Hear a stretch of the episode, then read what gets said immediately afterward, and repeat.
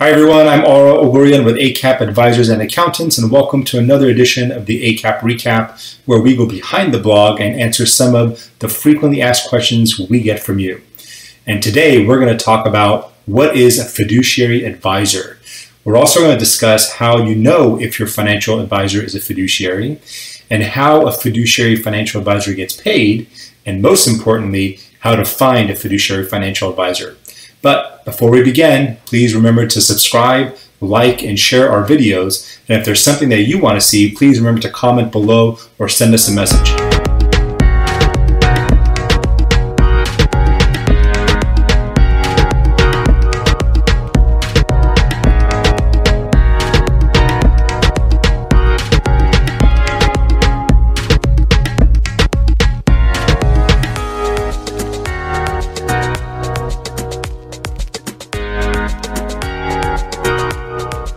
So, what is a fiduciary financial advisor?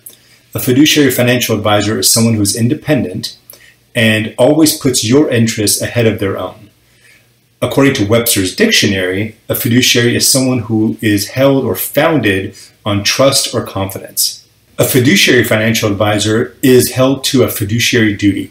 What that means is they have a duty of care, loyalty, good faith, confidence, prudence, and disclosure. All of these combined means that a fiduciary financial advisor will work hard to put your interests first and ahead of their own. It also means that they will avoid any conflicts of interest. So, this brings up the question should your financial advisor be a fiduciary? And the answer is a resounding yes. How do you know if your financial advisor is a fiduciary financial advisor? Simply ask them. Ask them to sign a fiduciary oath and if you need a copy of a fiduciary oath, please look below and you can get a sample of one. But ask them to sign the fiduciary oath so that way you know they're always working for your best interest. Another example of a fiduciary financial advisor is someone who is independent. They may either have their own firm or they work for a firm that's not connected with any bank or an insurance company. That way you know they're truly working independently and in your best interest. Another way you can tell if a financial advisor is a fiduciary is if they are fee only. Fee only financial advisors are fiduciaries by nature, and if you want to search for a fee only financial advisor or a fiduciary, you can do so by going on the SEC website, the Securities and Exchange Commission website. The link is below, and you can search for an advisor. Through that search, you can find out a lot about that particular advisor. You can find out how their compensation structure is, what their affiliations are, but most importantly, you can find out if there have been any complaints filed against that advisor so that way you can be aware ahead of time. So, how does a fiduciary financial advisor get paid?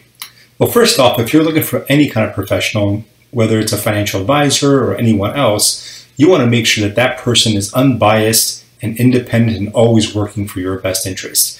If they're getting paid by you and someone else, obviously their advice is going to be tainted in some way. So, with that being said, there are three types of ways that financial advisors get paid.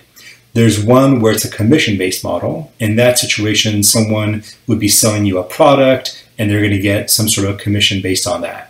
A common uh, feature is, for example, insurance, life insurance, annuities. Those types of advisors usually are paid by the insurance company, so there's an inherent conflict of interest within that uh, compensation structure. The other way that a financial advisor can get paid is through a combination of fees and a commission. So, following with the same example, let's assume someone's selling life insurance and they get commissions from that life insurance or annuity, and you are the one that's paying them as well, then they're getting compensated by both ends and they may not be as fully independent and unbiased as you want them to be. Now, the gold standard of compensation is the fee only model. In the fee only model, you are the only one that pays the advisor, no one else. That way, you know that that advisor is working for your best interest and your best interest only. They're not tainted or biased by any compensation uh, schedule or any payout schedule by some uh, insurance or product. They're always working for your needs and making sure that your needs are met. The cost of a financial advisor typically starts at 1% of AUM, also known as assets under management. That's essentially how much the advisor is managing on your behalf. Now, some advisors also, some fiduciary advisors also do uh, one off uh, assignments. So, for example, they'll do a one time financial plan, or they'll do an investment review or an insurance review. In those situations, it's a finite project. You'll pay them a flat fee and they'll do that project based on whatever scope or engagement that you have with them. But traditionally, financial advisors are paid based on, at least fee only financial advisors are paid based on a percentage of assets that they manage for your behalf. So we talked about what is a fiduciary financial advisor. We also talked about how do I know if my financial advisor is a fiduciary. And we also talked about how does a fiduciary advisor get paid. Now we're going to talk about how do you find a financial advisor that's a fiduciary because that's the most important part, right? So First step is to ask your friends and your relatives because most likely they're working with someone, and if they like them, you want to get a good referral. That's probably the best way to get someone that you know and you trust.